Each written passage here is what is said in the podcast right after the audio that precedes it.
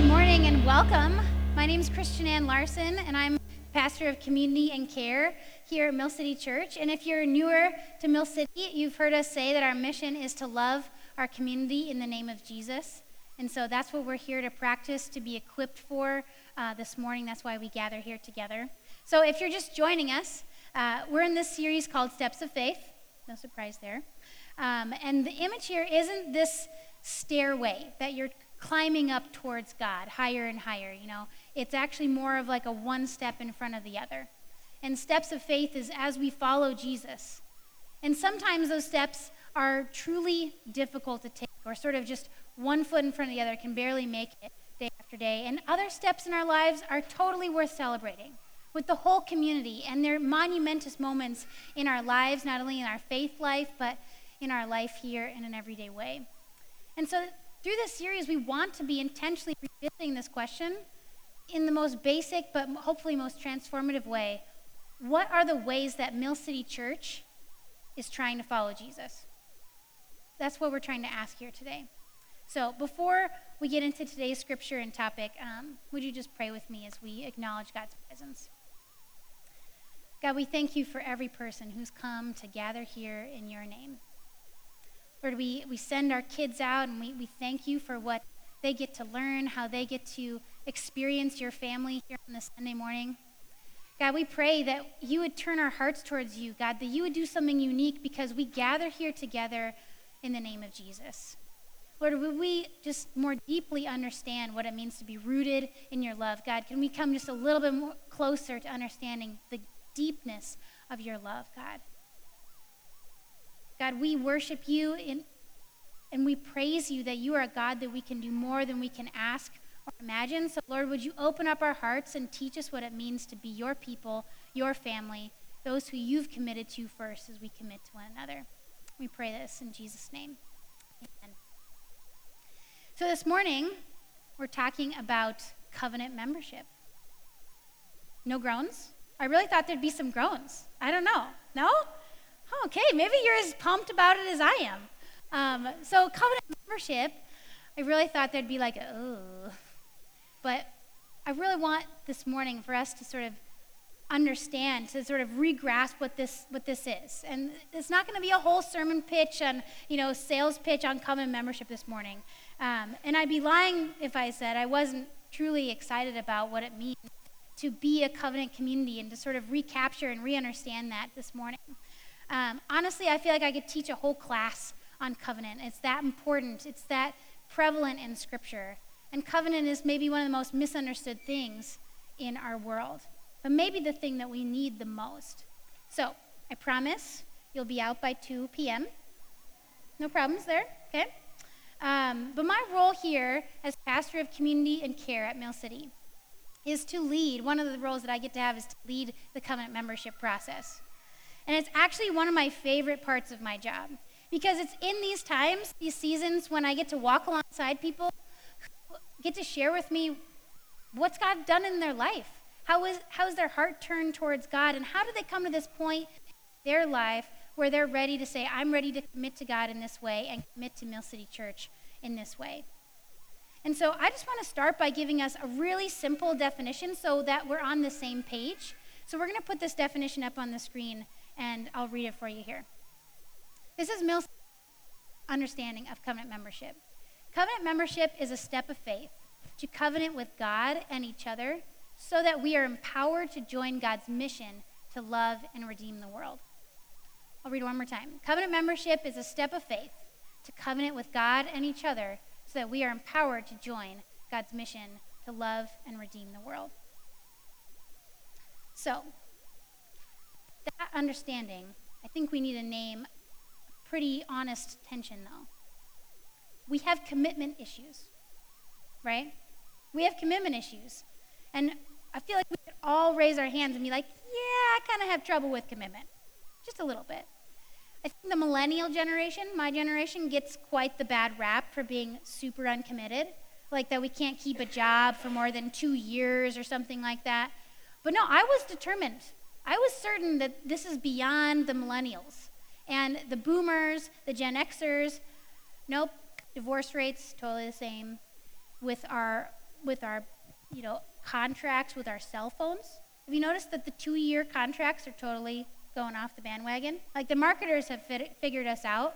It's month to month. Like, they realize they can't go longer than a month. Like, these people have some issues. So they're gonna make sure, you're not locked into anything. You're good, You can go to the next place. We'd love for you to do that. Just sign for 1 month. It's okay. Or how about, for me, I go to this workout studio called Studio Me. Our neighbors invited us to go with them, and I was loving it. We started going in February, and it's one where you pay class by class. But then I was thinking, this is getting kind of pricey. Like, this is not sustainable for a 2-pastor salary, So I was thinking, there's got to be a better deal. So I looked, and there were memberships available. But then I look, you have to commit for a year. I'm thinking to myself, dang it. Like, I really like this. This is obviously a better deal. What do? I email the owner. Do I really have to commit for a year? Like, what if life changes? Like, what if I can't go? I'm committing to 2 times a week of working out. That's it. That's all I was committing to. She said, okay, well, if life circumstances really get tough, you don't have to. Okay, yep, I'll commit. I'm good. Great. Sign me up. I guess I'm going to try to go till February. So far, I've been doing okay. But I really think that not only I have commitment issues, but we do as a culture. Fear of commitment, though, I think has really scary consequences in our world. Just take it financially. If we don't pay rent or our mortgage, what's going to happen then? We've committed and signed on the dotted line saying we commit to these things. Or more significantly, in our relationships. What if we leave our friends out to dry and, oh, I'll come maybe. I'm interested in an event on Facebook. You don't even have to say you're going. I'm just interested. I want to keep my options open. Right? But even now, like, marriages suffer. What if at one point I'm just not feeling it anymore? What does it mean to commit? So I can really see why a lot of us might have a ton of anxiety of what it means to commit to a body of people, to see what God's going to do here for year after year.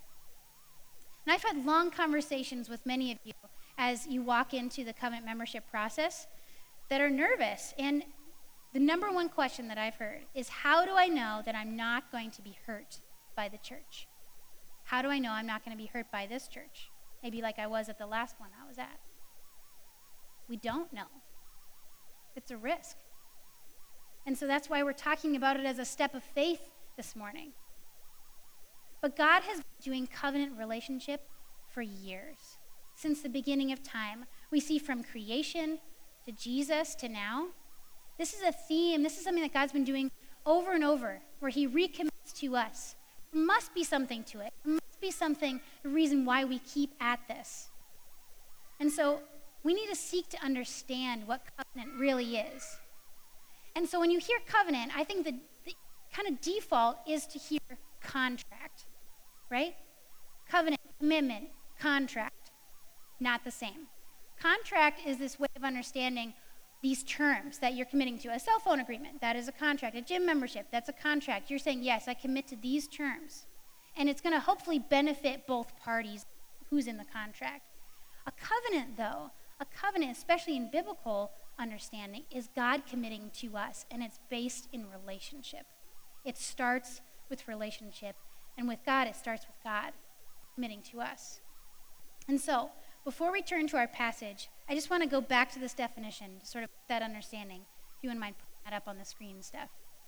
And we're going to read this again. Covenant membership is a step of faith to covenant with God and each other so that we are empowered to join God's mission to love and redeem the world. So, as we go into the book of Ephesians, where our scripture is going to be, we're going to be in Ephesians 2:14-22. So if you brought a Bible, you can turn there as I sort of preface that before we read it. The book of Ephesians is this guiding light of where we've drawn what it means to be a covenant member, what it means to be a part of Mill City Church. It's really the how of what it means to do this together. It's the practices. And Paul is writing this letter to Ephesus from prison. And this whole book is about unity in the church. He knows that he's he's addressing two radically different groups here. So in the city of Ephesus, there were the Jews and the Gentiles. And the Jews, traditionally, they were the people who were near to God. They were the ones, sort of the favored ones. That's how they were viewed, and that's how they thought of themselves as well. Yet because of Jesus, both Jews and Gentiles, the Gentiles who were these outsiders, just on the outside of relationship with God, because of Jesus, they were both invited to belong in this church. Because of the access that Jesus paves the way for relationship with God. But that didn't change the fact that there was just a whole lot of fear of the other. You are different. You don't have the same background as me. I don't get the way you think. I think that sounds pretty familiar to how we live in our culture today. So before I get into this text, I wish my neighbor Becca was in the room, because how many Texans do we have in the room? Do we have any people? Oh my gosh, there's like 6. All right, welcome. You're still here in Minnesota. I'm proud of you. Like, that's hard. It's cold here. So, but they're going to read this, and they're going to see the word you. And Texans get y'all, right? Y'all. We don't say that. Kind of wish we did. It sounds like a fun thing we could add back into our vocabulary. But there's this y'all, okay? When Paul is writing this, he's not writing to you individually. He's writing to the church of Ephesus. So we need to put on what it means to understand this to a whole group of people. So to Ephesus and to Mill City Church, we can read this morning.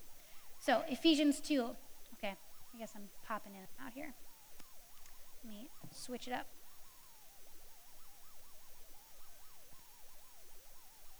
All right. Hello? Hello? We're good. Okay, let's read this together. Ephesians 2:14-22.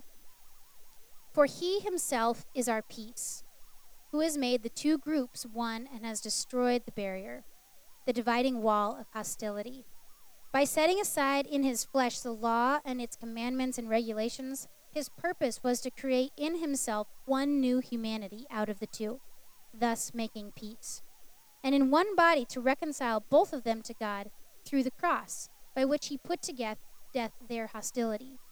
He came and preached peace to you who were far away and peace to those who were near. Those are the Jews and the Gentiles. For through him we both have access to the Father by the Spirit.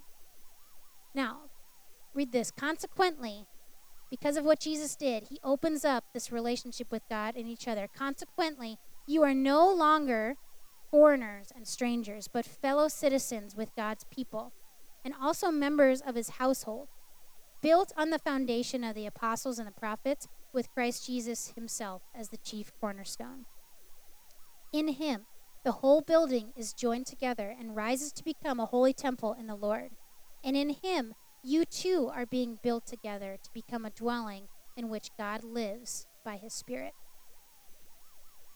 I'm going to read those last few verses, 19-22 again, but in a different version. As I was reading and researching this week, I felt like it just can land on our ears differently and maybe on our hearts differently as well. So this is from the New International Reader's Version. You are no longer outsiders and foreigners. You are citizens together with God's people. You are also members of God's family. You are a building that is built on the apostles and prophets. They are the foundation. Christ Jesus himself is the most important stone in the building. The whole building is being held together by him. It rises to become a holy temple because it belongs to the Lord. And because you belong to him, you too are being built together. You are being made into a house where God lives through his Spirit.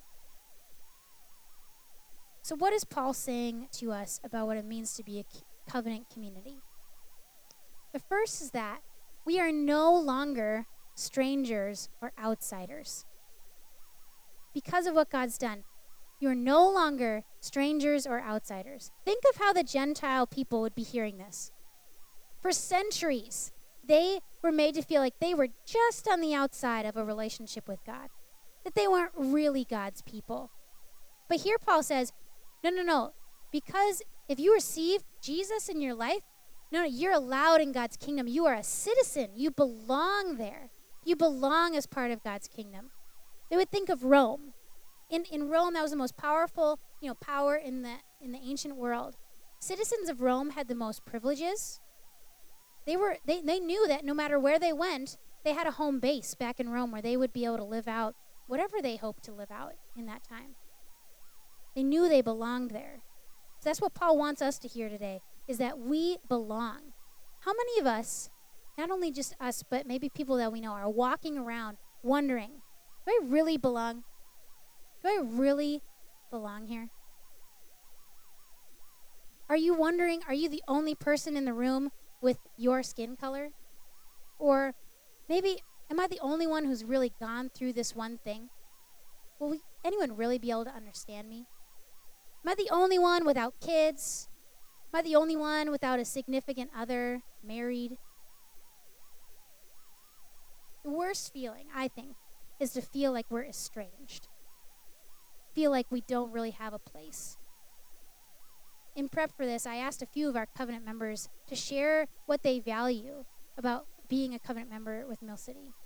Steph Kaihi said, I don't have to wonder if I'm in or if I'm out. I know that I belong. And I think that just says it perfectly to me. So maybe you haven't been told this before, but I want to tell you today, in God's church and in this church, you belong. You belong here. You are welcome here. Another thing that illustrates this, there's this group that's formed. I call them the transplants in Mill City. There's all these people that, a lot of people grew up in Minnesota and might have family roots here, but some people don't. They come here and they move, and, they don't have much for family here. And these people, I get this text right around the holidays usually, because they know I'm from California originally, and JD and I have family kind of out a ways from here. Hey, what are you doing for the 4th of July? What are you doing for Easter? We're just going to get together. Whoever doesn't have a place to go, you can come here. We're going to barbecue. We're going to have Easter brunch. We're going to figure something out, because it's more important that we know that we belong, and we don't want anyone to think that they don't have a place to go. That's what it means to be church, to invite those people in, to make sure that those who don't have a place to go have a place to go. So I think that illustrates that you don't have to worry if you're in or out. You belong here. Secondly, we see we get to be family. But some of you are thinking, we get to be family? No, it says you are members of God's household, brothers and sisters. But I say that jokingly, but let's be real, being family is hard. Being family with my own family can be hard, but I love them. It's hard, and it's messy, and it can be beautiful, and it's hard because you can't be family by yourself, right? You can't get rid of the crazies that are in there. The uncle or the cousin or the one who says weird things to you is still a part of your family. You can't get rid of the people you disagree with. To be family, we need to choose love sometimes over being right. We need to seek to understand rather than just trying to prove our point. What we learn about family is in it for the long haul. That's why I love, Mill City is, in some ways, is a new church, because we've only been around 9 years, but God has done a lot of things, and the people who've been here for longer have been able to see what God has done over that time, and have been able to see maybe some of those hard conversations that people need to have. So where do I see people living out family at Mill City? I see it when missional communities, without a doubt, will drop what they're doing and will help a member of that missional community move. This happened a couple weekends ago where Emily and Matt McIntosh, we were moving stuff. Our missional community was just bringing stuff in and out. It was a sweaty, hot, humid day. And she said, Mill City has actually helped us move the past 2 times. I'm like, oh, well, I guess we should start our own company. I don't know. I took a picture because I wasn't doing any heavy lifting. I was just running around after my kid. But that's what we do. We help each other move. We drop things to be able to serve one another. Or it's when I see Laura McLuhan and Debbie Zongo, without question, discipline each other's kids. What the heck are you doing? Get over here. Put down those scissors. I love it. It's when someone drives you to the impound lot in the middle of winter because you got towed again. Right? I've totally done that.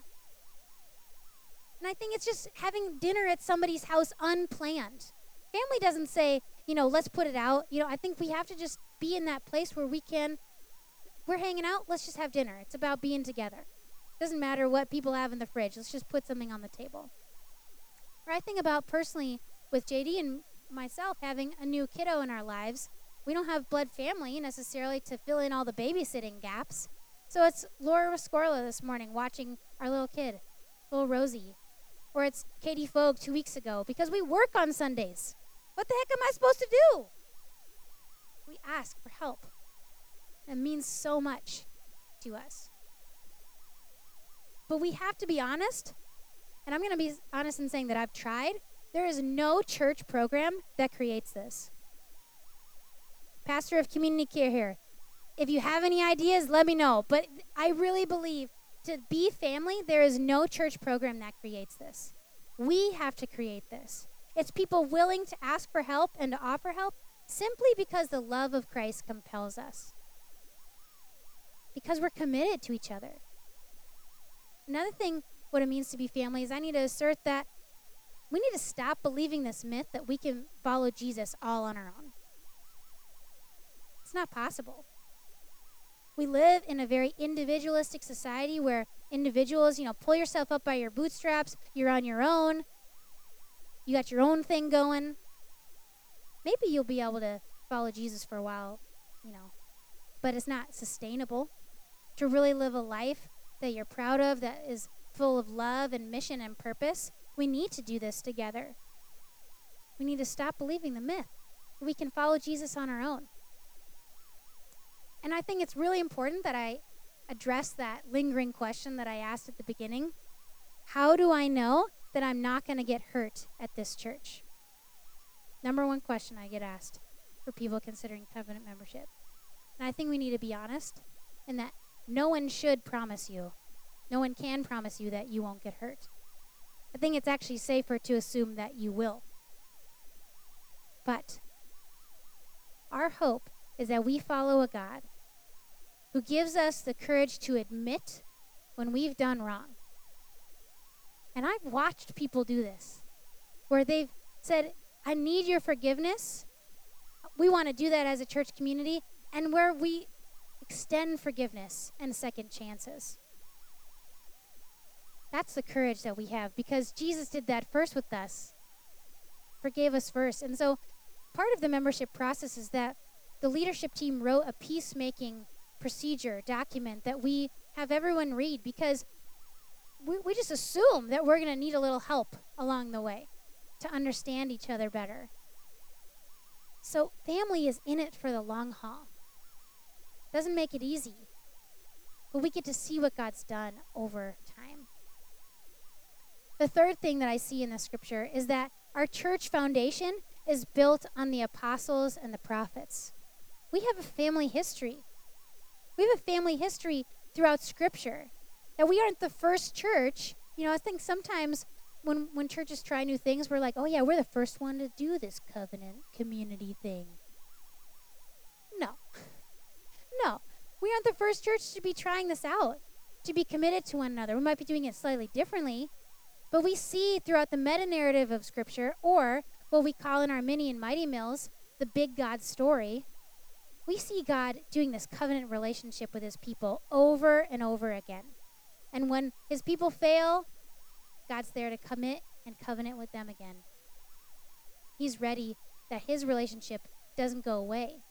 And so, similar to other history books, we need to look back and we need to learn from our mistakes, and we need to look back and see what God's done over time throughout scripture. So God makes covenants with Adam and Eve, with Noah, with Abraham, with David, and then the new covenant through Jesus. Our foundation is on these stories. Our confidence can come that God's not going anywhere, no matter how bad it gets. So we look back. Let's just take Abraham's story of what promise God made to him. In Genesis 12, he says, I will make you a great nation. The nation of Israel is who they become, right? And I will bless you. All the nations will be blessed through you. and all the nations will be blessed through you. I think one of the mistakes that covenant people have made over the years is they often missed that they were blessed to be a blessing. That blessing wasn't just for them. The blessing that God gave Abraham wasn't just for the Israelites. Covenant communities were never meant to be this insular group, never meant to be this little Christian clique that somehow we've become at various points. We're always meant to be a blessing, to be including other people, to be reaching out to the nations, as it's put here. God's been saying the same thing over the generations. You are blessed to be a blessing. As Jesus puts it in John 13, he says, to love one another as I have loved you, so that you must love one another. By this, everyone will know that you are my disciples. That love that you have for one another, let that overflow so that it points to Jesus. The last thing that we see in this scripture, this last metaphor really, is a building. Which to me, if I'm tracking here with Paul, totally sounds strange. Like, let's listen to this progression. Stranger, you go from a stranger to a citizen to a family, and now you're a building. Like, what is he trying to get at here? I don't really think it's that climactic, personally, but if we really look at what he's trying to say here, I don't think he wants us to miss this. The building wasn't any building. It's a temple where God's Spirit dwells. Where God's Spirit dwells. He says, you two are being built together to become a dwelling place for God's Spirit. And to someone hearing this letter originally, an ancient Jew or a Gentile, this was crazy. This was crazy talk, because only the Jewish priests in this time were allowed to be near to God in the temple. Only they were allowed to experience God's dwelling place. The favored, the few. But now, when we gather together for worship, for our missional communities, in homes around the table, serving together, God's Spirit dwells with us. Do we grasp that? That Jesus went to these massive lengths, these sacrifices, to give of himself, to take on the cost of sin and death in the world, so that God could be near to us when we gather together. We are being built together with Jesus at the center. There's a part of me that just doesn't feel like we deserve this with how broken we can be. But God is so committed. That's what he's doing over and over again. He's drawing near to us. You're gathering together. I'm going to show up. I promise. I'm going to show up. I promise. And so if God's doing all of this, what do we do? What's our part? We just need to show up. We just need to come. We need to gather. It says in Hebrews to not give up on the practice of meeting together in homes and in worship. Don't give up, because you're going to experience something different when you are together rather than by yourself. For me, I'm a part of a missional community called Devoted. I've kind of referenced it a couple times. And one of the things we do on a monthly basis is we go into strip clubs, and our whole heart is just to extend conversation and relationship, kind of try and be kind, a kind face to people working in the sex industry. Our heart is to see human trafficking decrease in our city. And, you know, the talking to a stranger piece isn't too hard for me personally. But we do this on a Friday night. Who loves their Friday nights? I do. We do this on a Friday night, and I'll be honest, almost every Friday rolls around that we're going to go out, and there's just a part of me that just wants to sit in my pajamas and watch a movie. I'm just being real. Like, but I go because I've said yes to the people in my group that are going to go too. I'm going to be there. I go because I anticipate God doing something different when we go together. And I am blown away that every time just us being there usually brings a woman to tears.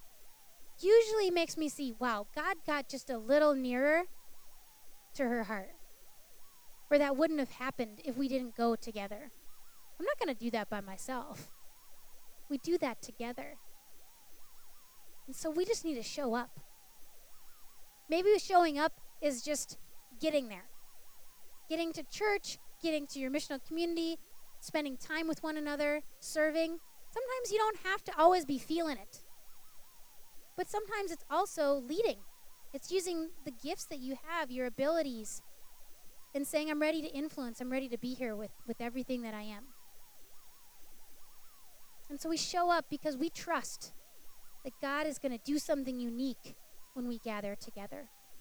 We get to be the dwelling place for God's Spirit. So, as I close, covenant membership at Mill City Church is not the only application of this scripture, right? But it's one of the ways that we live out these truths together. It's one of the most practical ways to practice this together. But it is a step of faith with God and one another. It's how we answer the question, who is Mill City Church? And how do we live on this mission? It's the way we practically define that. And I've kind of covenants down here for those of you who are ready to maybe take that step. But whether you're saying, okay, I'm ready to commit, I want to explore what this looks like, to say yes to what God's doing here through Mill City Church, and yes to what God can do in you as we gather, as he sends us out. But maybe some of you aren't ready to take that step, and it's just God inviting you to take one step further towards him. But I really want you to hear this. Covenant membership or not, we want you as part of this family. We want you here. Never be mistaken that you are welcome here, okay? Hold on to that. God invites us into his family. We experience that invitation from him, and we want to extend that invitation to you. We really believe that we are better together than apart. I'm going to invite the band to come up as we close, and we're going to be taking communion. The servers can come forward as well. We're taking communion together, and for us at Mill City, communion is this gathering together around a table. This table that Jesus had with his disciples. He had this meal together with them.